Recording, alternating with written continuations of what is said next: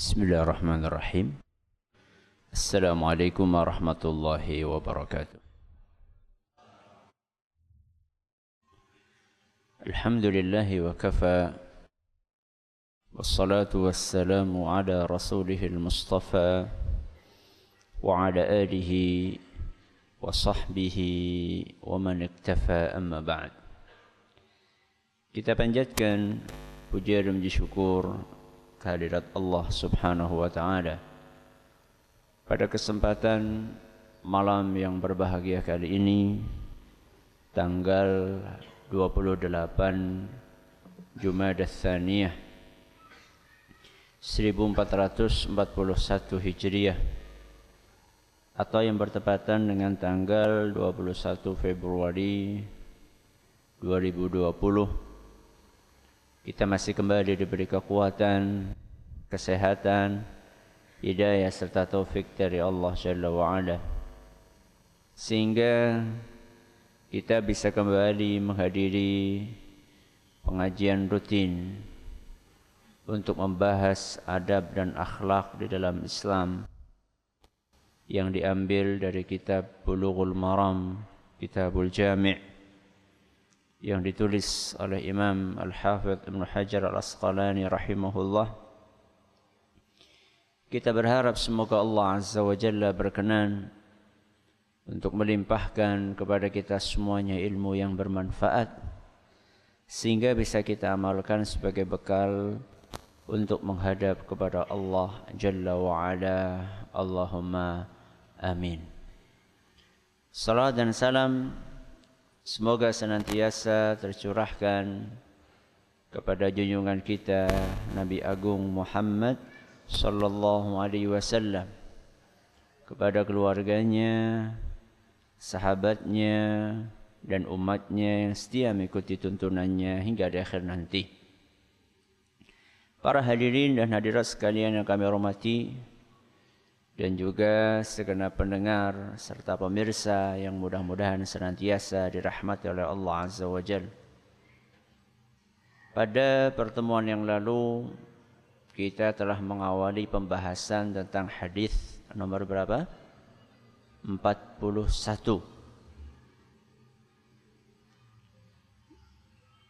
Hadis yang dinyatakan oleh Imam Al-Baihaqi bahwa yang benar itu adalah ungkapannya siapa? Luqman Al-Hakim seorang salih dari kalangan Israel berbunyi wa an Anasin radhiyallahu anhu qala dari Anas bin Malik radhiyallahu anhu beliau berkata Qala Rasulullah sallallahu alaihi wasallam Rasulullah SAW bersabda As-samtu hikmah. Diam adalah sikap bijaksana. Wa qalilun fa'iluhu. Namun sedikit orang yang mempraktekkannya. Akhrajahul Baihaqi fi Syu'abi bisanadin dhaif. Hadis ini diriwayatkan oleh Imam Al-Baihaqi di dalam kitab beliau Syu'abul Iman dengan sanad yang dhaif kata Ibnu Hajar Al-Asqalani. وصحح أنه موقوف من قول لقمان الحكيم dan menurut Imam Al-Baihaqi yang benar ungkapan tersebut adalah ucapannya siapa? Luqman Al-Hakim. Pada pertemuan yang lalu kita telah menyampaikan redaksi cuplikan yang pertama dari hadis tersebut yaitu as-samtu hikmah diam adalah sikap bijaksana. Kita telah sampaikan pada pertemuan yang lalu bahwa diam itu terbagi menjadi dua. Ada diam yang positif, ada diam yang negatif. Yang dimaksud oleh Luqman al-Hakim, diam adalah sikap bijak, adalah diam yang positif. Kemudian kita akan lanjutkan cuplikan berikutnya wa qalilun fa'iluhu. Ini akan kita bahas malam hari ini. Wa qalilun fa'iluhu. Namun walaupun diam itu sikap bijaksana ternyata yang mempraktekannya itu sedikit atau banyak? Sedikit. Padahal diam itu sikap bijaksana. Kenapa cuma sedikit yang mempraktekannya? Karena diam itu gampang atau susah? Hah? Diam gampang atau susah? Susah. Kenapa susah? Karena menggerakkan lisan itu lebih mudah dibandingkan menggerakkan anggota tubuh yang lain. Menggerakkan lisan dibandingkan menggerakkan tangan, menggerakkan kaki, lebih mudah menggerakkan apa? Lisan. Makanya ada ungkapan apa? Lidah tak bertulang. Gampang banget menggerakkannya.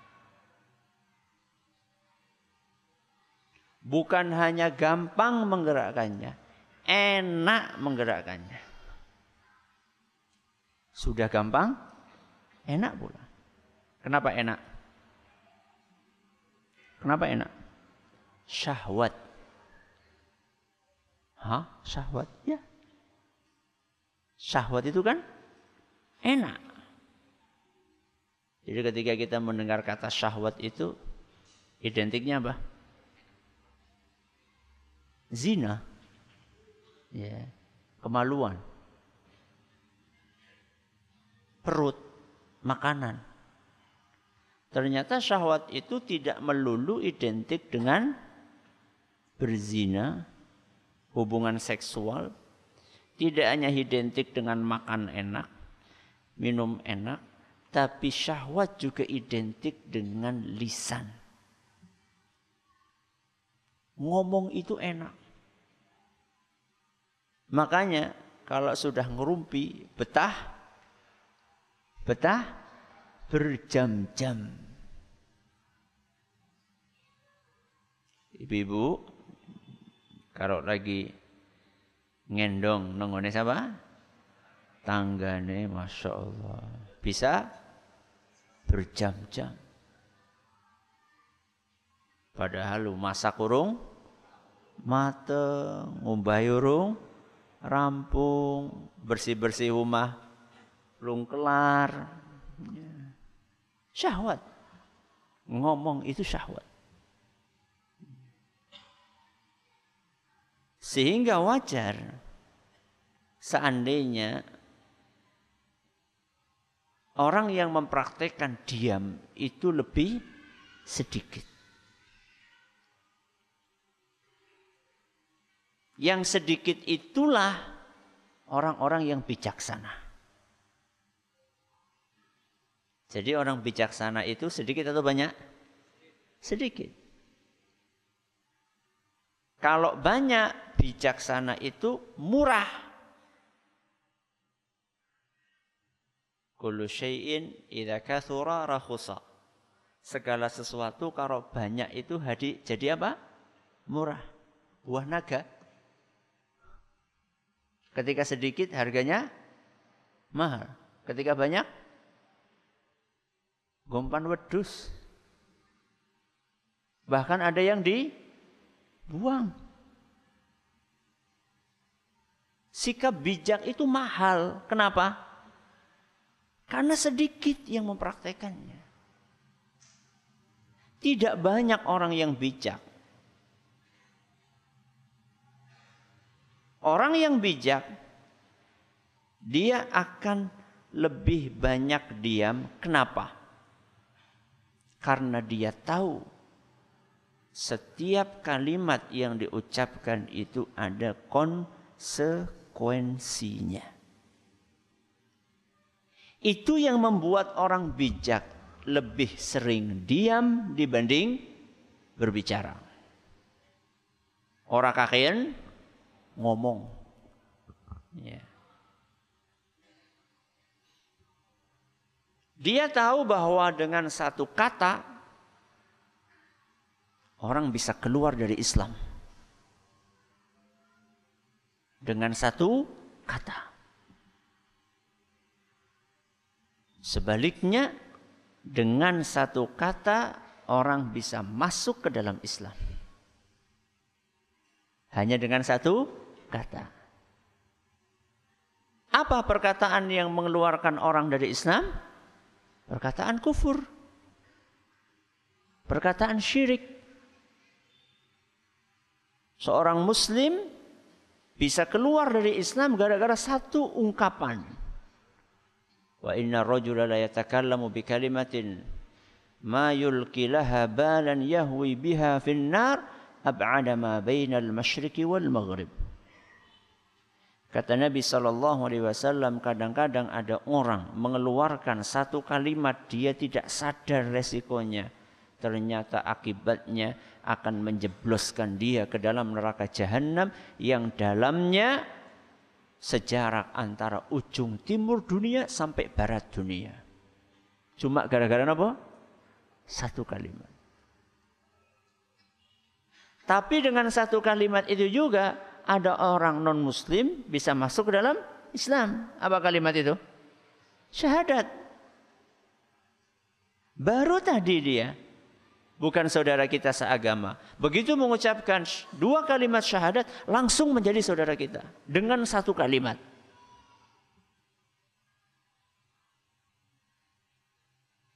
Dengan satu kalimat sesuatu yang halal jadi haram, sesuatu yang haram jadi halal. Apa contohnya? Sesuatu yang haram jadi halal dengan satu kalimat. Dan sesuatu yang halal jadi haram dengan satu kalimat. Apa itu? Kita mulai dulu. Haram jadi halal. Apa? Kobil tu. Apa kobil tu? Saya terima nikahnya. Dengan satu kalimat. Langsung sing kanan kirinya apa? Sah. Gue sah gue temenan gue. Tapi ya aja langsung pas gue. Orang member temen. Walaupun sudah apa? Halal. Sudah halal. Awalnya haram. Tapi sebaliknya, dengan satu kata yang halal jadi apa? Haram. Apa itu? Talak.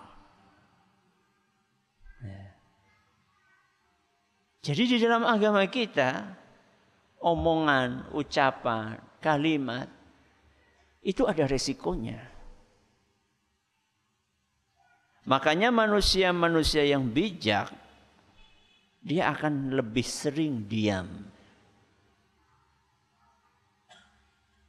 Karena dia tahu satu kata bisa mengantarkan ke surga atau mengantarkan ke neraka. Dia ingat terus itu kata-kata itu. Apalagi ulama. Apalagi apa? Ulama. Kata para ulama kita, ketika seseorang mau berfatwa, kalau nggak salah Imam Malik rahimahullah. Atau ulama yang lainnya, beliau menyampaikan, ketika aku ditanya tentang hukum sesuatu, sebelum aku jawab, maka aku membayangkan sedang berada di tengah-tengah antara surga dan neraka. Jadi ketika saya akan berfatwa, ditanya sesuatu halal apa? Haram, boleh atau tidak? Sebelum saya menjawab, saya membayangkan sedang berada di sebuah tempat, sebelah kanan saya surga, sebelah kiri saya neraka. Kalau benar yang saya sampaikan, masuk apa? Surga. Kalau salah yang saya sampaikan, masuk neraka. Hati-hati banget ulama.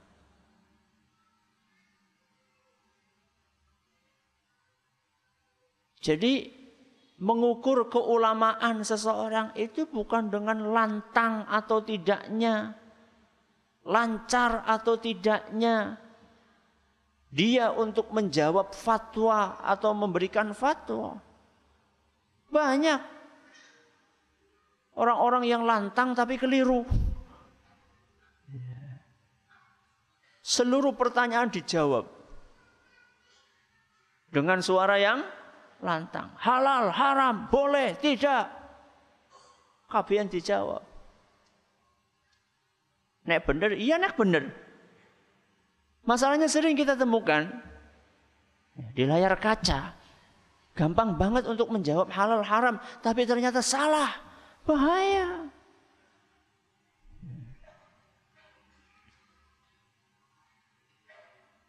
Termasuk orang yang tanya lewat WA, lewat SMS. Karepe takon ustadz kudu cepet apa?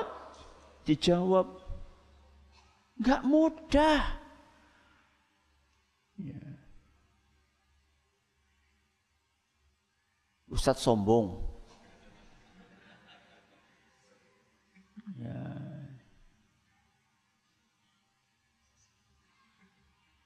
Dikiranya mudah mengatakan sesuatu hal haram. Kadang-kadang sudah kayak gitu minta tolong dijelaskan sejelas-jelasnya.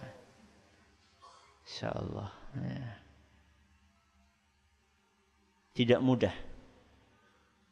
Berbicara tidak mudah apalagi berbicara tentang masalah agama. Terus bagaimana tipsnya agar kita terbiasa banyak diam? Ini yang akan kita bahas hari ini tips agar kita menjadi orang yang sedikit itu. Tips agar kita menjadi orang yang bijak itu. Yang lebih banyak diam dibandingkan berbicara. Apa tipsnya? Kata Imam Al-Mawardi rahimahullah dalam kitab beliau Adabud Dunya wad kalau orang mau berbicara dia harus memenuhi empat syarat. Arab ngomong be, anak syaratnya. Ya. Apa yang pertama kata beliau? Berbicara apabila ada manfaatnya. Apa yang pertama? Berbicara apabila ada manfaatnya.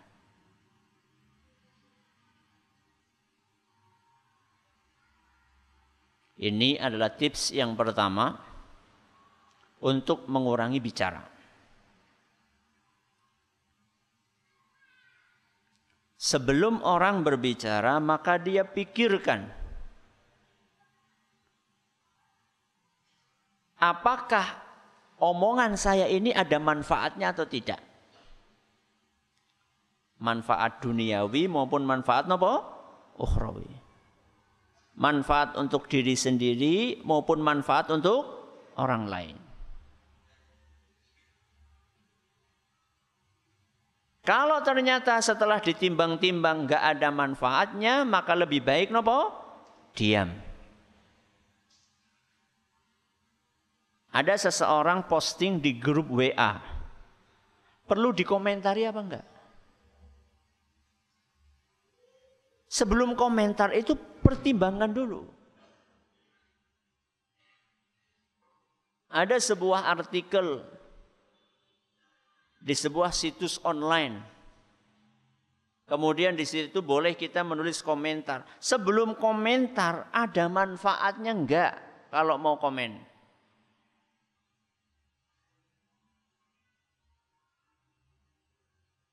Mendatangkan pahala atau enggak kalau komen? Ada sebuah kemungkaran di dalam tulisan itu yang memang harus diingkari atau tidak? Ada sebuah kebenaran yang harus kita dukung atau tidak? Kalau kita timbang-timbang ternyata nggak ada manfaatnya, lebih baik nopo? Diam. Itulah pesan dari Nabi kita Muhammad Sallallahu Alaihi Wasallam. Hadis yang sering kita dengar. Hadis riwayat Bukhari dan Muslim.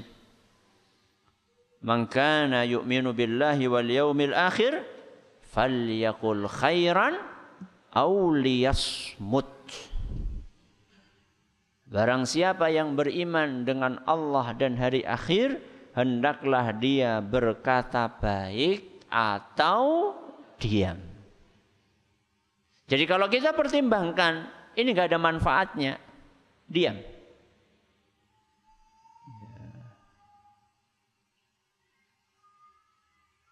Dari situlah orang-orang bijak itu lebih sering diam. Karena ketika dia akan ngomong, mikir dulu. Dan orang yang tidak bijak adalah kebalikannya. Apa? Ngomong dulu baru mikir. Aku jadi ngomong kayak gini, keliru. Telat mikir. Harusnya kapan? Tadi.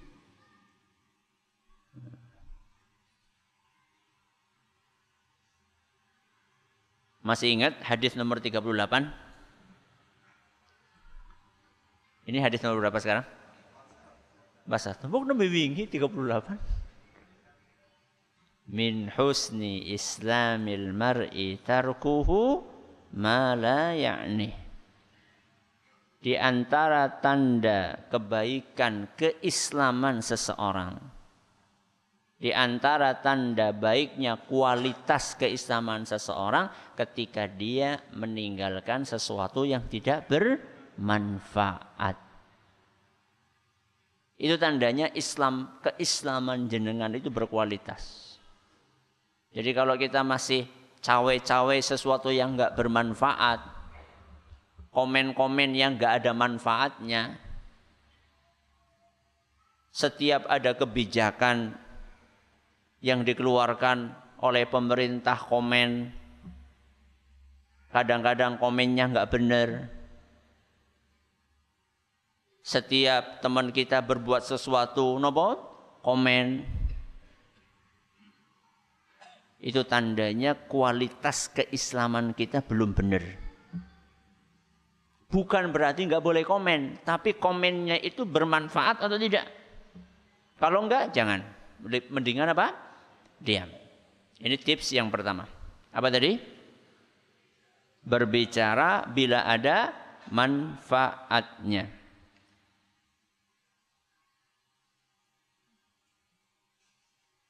Pada suatu hari dalam hadis yang diriwayatkan oleh Imam Abu Dawud dan hadis ini dinyatakan hasan li ghairihi oleh Syekh Al-Albani. Rasulullah SAW sedang duduk-duduk dengan para sahabatnya. Di antara sahabat yang hadir adalah Abu Bakar As-Siddiq radhiyallahu anhu. Tengah mereka sedang duduk-duduk kayak gitu, tahu-tahu masuk orang lain tanpa babi bu langsung mencaci maki Abu Bakar As-Siddiq di hadapan siapa? Rasulullah SAW dan para sahabat yang lain.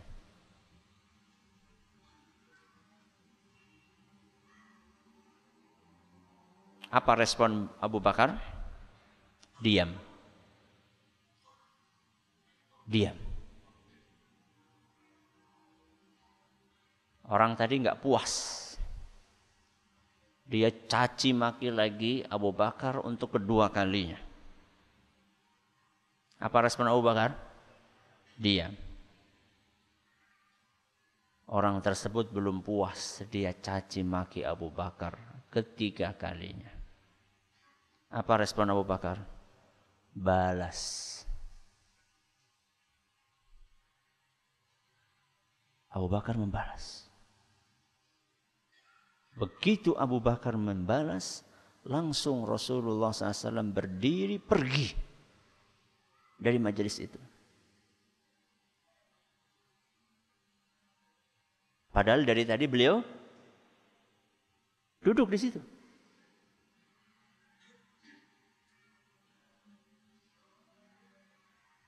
Apakah dilihat sama Abu Bakar perginya Nabi SAW? Kelihatanlah. Maka langsung Abu Bakar pun membuntuti Nabi SAW. Wahai Rasul, apa kau marah? Apakah engkau marah ketika aku balas caci makian orang tersebut? Apa jawaban Nabi sallallahu alaihi wasallam? Nazala malakun minas sama'i yukadzibuhu bima qala lak. Tadi ketika orang itu mencaci kamu, turun malaikat dari langit. Dan malaikat tersebut membantah caci makian orang itu. Mungkin dia menuduh kamu yang enggak-enggak, malaikat membantah. Bayangkan Abu Bakar dibela sama siapa? Malaikat. Ketika orang itu mengulang caciannya, malaikat masih bela kamu. Falaman tasarta alaih hadar.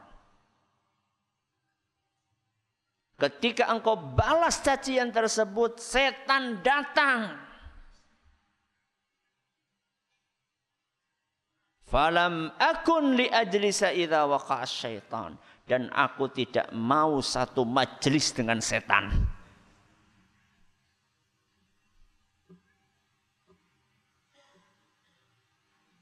Berarti enggak ada istilah kiwis ping telulu. Ada. Sabar itu enggak ada batasnya.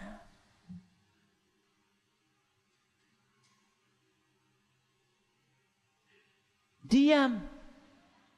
Kalau nggak ada manfaatnya, diam. Sekarang apa manfaatnya ada orang nantang gelut, terus ayo nong di lapangan apa? Apa manfaatnya?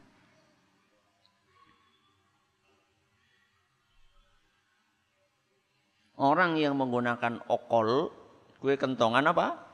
Akal. Ngapain dilayani orang-orang seperti itu?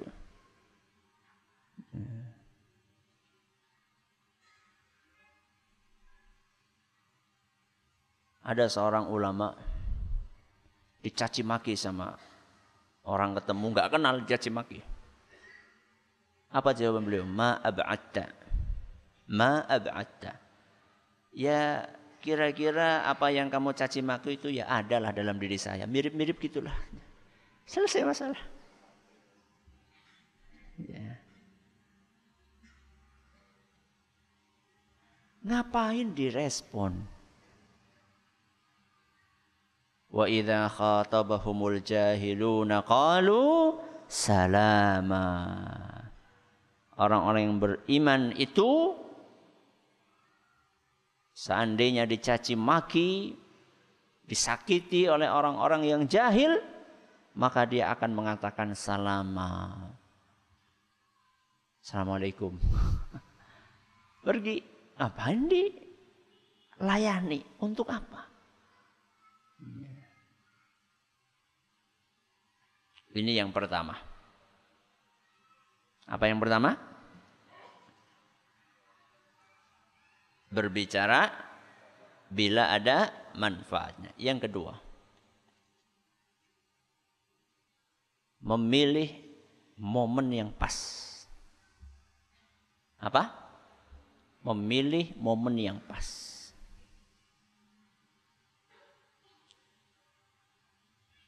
Ketika sudah dipertimbangkan, omongan ini ada manfaatnya, tidak langsung diucapkan.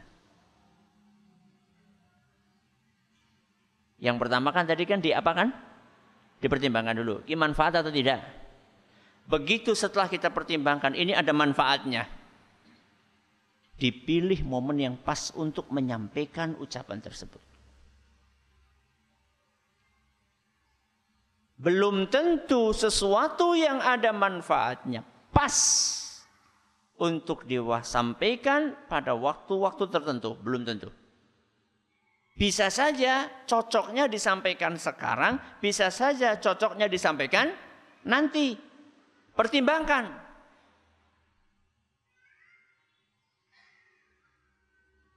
Dalam hadis yang diriwayatkan oleh Imam Bukhari dan Muslim, seorang sahabat Nabi SAW namanya Mu'ad bin Jabal. Sinten? Mu'ad bin Jabal.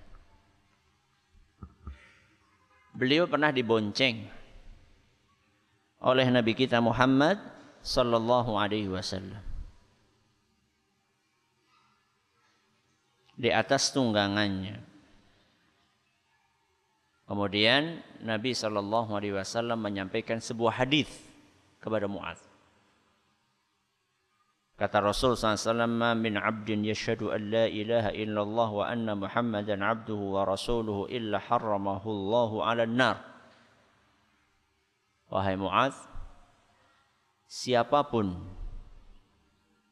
yang mengucapkan dua kalimat syahadat, Ashhadu an la ilaha illallah wa anna muhammadan abduhu wa rasuluhu,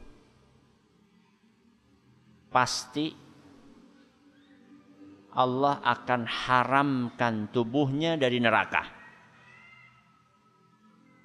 Siapa pun yang mengucapkan dua kalimat syahadat, pasti Allah haramkan tubuhnya dari neraka.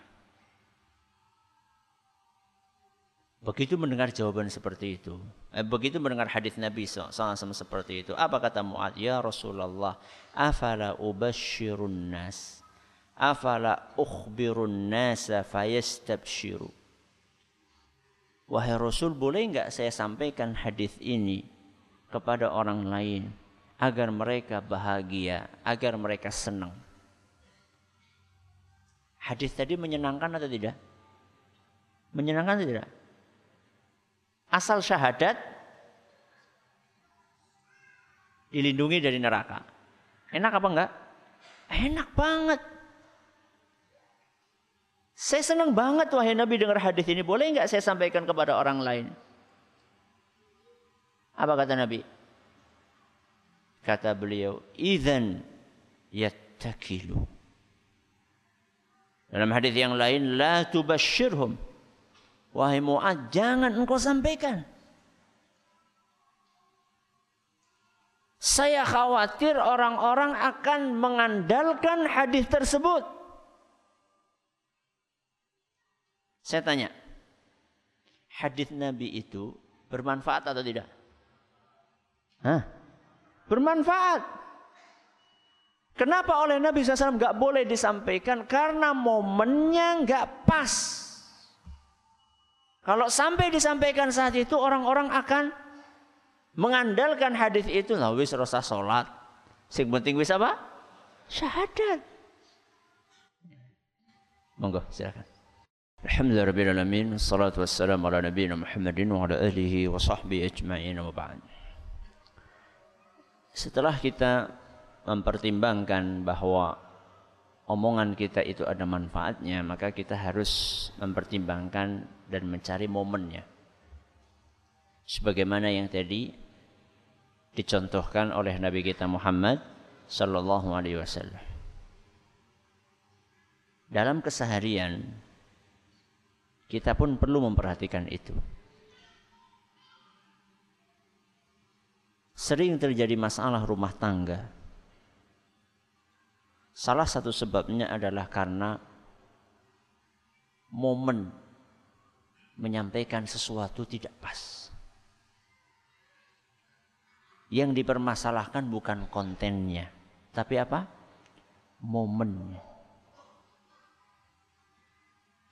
Nggak pas momennya. Seorang istri banyak ngeluh kepada suaminya ketika suaminya baru pulang dari kerja. Anda berhak, wahai istri, untuk menyampaikan masalah yang Anda hadapi kepada suami Anda. Guna mencari solusi, Anda berhak. Tapi cari apa? Momen yang pas. Sebagaimana suami juga berhak bahkan punya kewajiban untuk menasehati istrinya, tapi cari momen yang pas.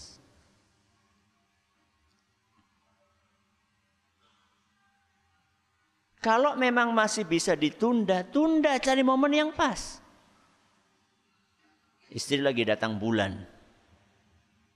Biasanya kalau wanita lagi datang bulan apa? Hah? Uring-uringan. Sensitif. Karena memang dia merasa fisiknya nggak enak. Ketika Anda ingin menyampaikan nasihat dan nasihatnya itu tidak mendesak. Tidak harus saat itu disampaikan. Tunggu waktunya ketika istri mood nunggu bombong. Walaupun yang Anda sampaikan itu benar. Ya. Anda tanya kepada jamaah pengajian di samping Anda. Tanya sesuatu yang bermanfaat. Tanya tentang judul pengajian besok. Bagus atau tidak? Bagus. Tapi sebelum Anda bertanya, lihat momennya pas enggak? Ustadz lagi ngomong. Ustadz lagi ceramah. Kok Anda berdua ngobrol sendiri? Walaupun obrolannya apa? Baik, enggak pas. Ya. Bisa ditunda enggak tanyanya nanti habis selesai pengajian? Bisa enggak? Bisa. Bukan sesuatu yang mendesak. Kecuali kalau mendesak, anak kala jengking melebu apa? Sak. Mendesak itu. Mas, anak kala jengking gue nang saknya jenengan gue. Ini nggak ada kala jengking, nggak ada ular, cuma takon apa gue. Lambine si apik temen tuh kuneng nanti. Ya Allah. Gak pas mas, momennya itu gak pas. Orang lagi Ustadz lagi ceramah, jamaah ngobrol sendiri, gak pas. Buka HP, jawab apa? WA. Emergensi apa?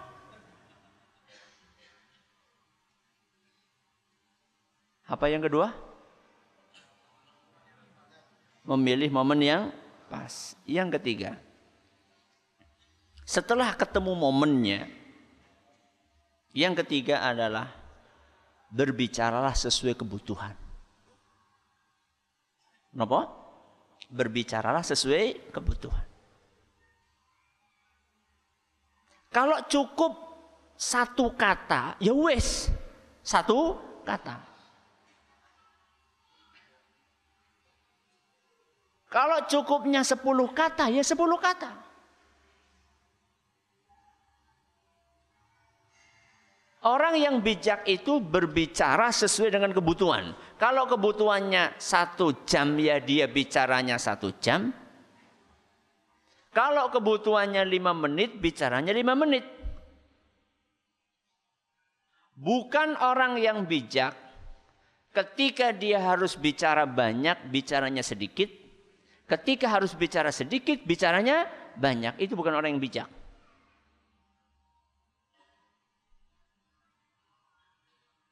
Jadi jangan dipahami secukupnya sesuai dengan kebutuhan itu kur apa-apa satu kata, bukan. Istri kita nangis, bukan. Cep cep cep menang.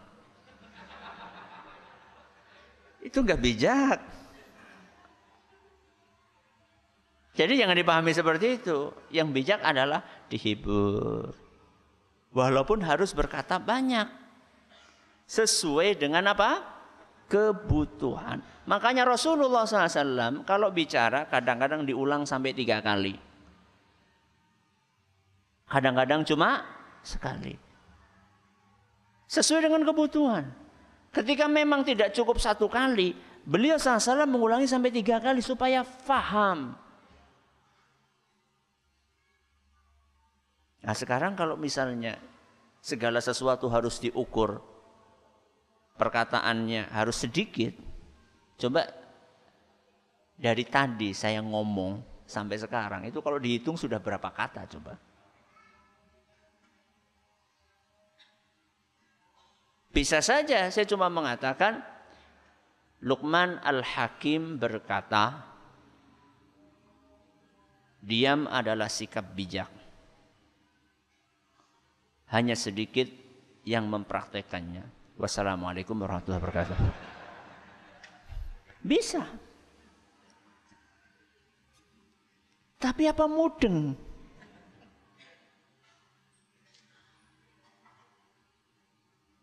Kita perpanjang, kita jabarkan sampai dua pertemuan.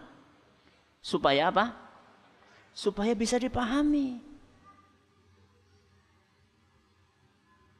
Jadi orang yang bijaksana adalah orang yang berbicara sesuai dengan apa? Kebutuhan. Kalau cuma butuh lima menit, ngapain dipanjangin sampai 10 menit? Biasanya kalau cuma butuh lima menit, ngomongnya sampai 10 menit, itu biasanya tambahan-tambahannya itu, itu yang nggak ada manfaatnya. Contoh, tanya sama Ustadz. Langsung aja to the point. Kenapa? Karena waktu Ustadz terbatas. Apalagi yang tanya perempuan. Guru kami, Syekh Ibrahim bin Amir Rahili, hafizahullah. Itu kalau ada seorang akhwat wanita nelfon pengen tanya, itu biasanya kan kalau orang Arab itu kan nanya kan panjang kayak hal gimana, gimana sehat gini gimana kabarnya langsung aja iya silahkan langsung aja Tapi lain lain cerita ketika yang nelfon beliau seorang yang beliau kenal, murid beliau laki-laki atau teman beliau, prolognya, pemanasannya itu panjang itu. Ya hal gimana kabarnya sehat, alhamdulillah gimana, anak-anak gimana, teman-teman gimana dakwah. Setelah lama baru kemudian silahkan. Tapi kalau perempuan, nggak kenal, bukan apa-apanya, atau ada apa-apanya, itu bahaya. Ya. Sesuai dengan apa? Keperluan. Yang keempat, yang terakhir, memilih redaksi yang pas. Apa? Memilih redaksi yang pas. Ketika kita akan berbicara, sudah ketemu momennya, sudah tahu ini bermanfaat, maka kita harus pilih kata-kata yang akan kita gunakan. Karena salah milih kata bisa berbuntut panjang. Apalagi orang Jawa. Cuma gara-gara seharusnya pakai kata panjenengan terus diganti apa? Sampean apa maning kowe buntute panjang. Menantu nggak tahu adab. Menantu ngomong sama siapa? Mertuanya kowe mengendi? Astagfirullahaladzim. Kalau dalam bahasa Indonesia kamu sama apa? Anda. Kamu sama Anda. Atau dengan mertua ya jangan kamu gitu. Mertua ya bapak, ibu gitu ya. Makanya ada ungkapan bijaksana mengatakan al kalimatu qabla an tatakallama biha tamlikuha fa idza takallamta biha malaktaka omongan itu sebelum engkau ucapkan engkau kuasai dia begitu engkau ucapkan dia menguasaimu omongan sebelum kita ucapkan kita bisa menguasainya. Terserah kita akan ucapkan atau tidak kita ucapkan. Kita ucapkan kepada siapa. Begitu sudah kita ucapkan dia akan menguasai kita. Makanya banyak orang dilaporkan karena pencemaran nama baik. Sudah ngomong. Sudah. Kita dikuasai, sudah diatur sama orang kita. Harus pergi ke polisi, harus nyewa pengacara, harus ini. Karena kita sudah terlanjur ngomong. Kalau sudah terlanjur ngomong, dia menguasai kita omongan tersebut. Tapi sebelum kita ucapkan, kita yang menguasai omongan tersebut. Ada berapa? Empat. Apa yang pertama? Berbicara bila ada manfaatnya. Yang kedua? Pilih momen yang pas. Yang ketiga? berbicara sesuai kebutuhan. Yang keempat? pilihlah redaksi yang baik. Mudah-mudahan bisa menjadi tips kita untuk memperbanyak diam yang jelek, yang negatif. Terima kasih atas perhatian. Mohon maaf segala kurangnya. Kita tutup dengan membaca Subhanakallahumma wa bihamdika asyhadu an la ilaha illa anta astaghfiruka wa atubu ilaik. Assalamualaikum warahmatullahi wabarakatuh.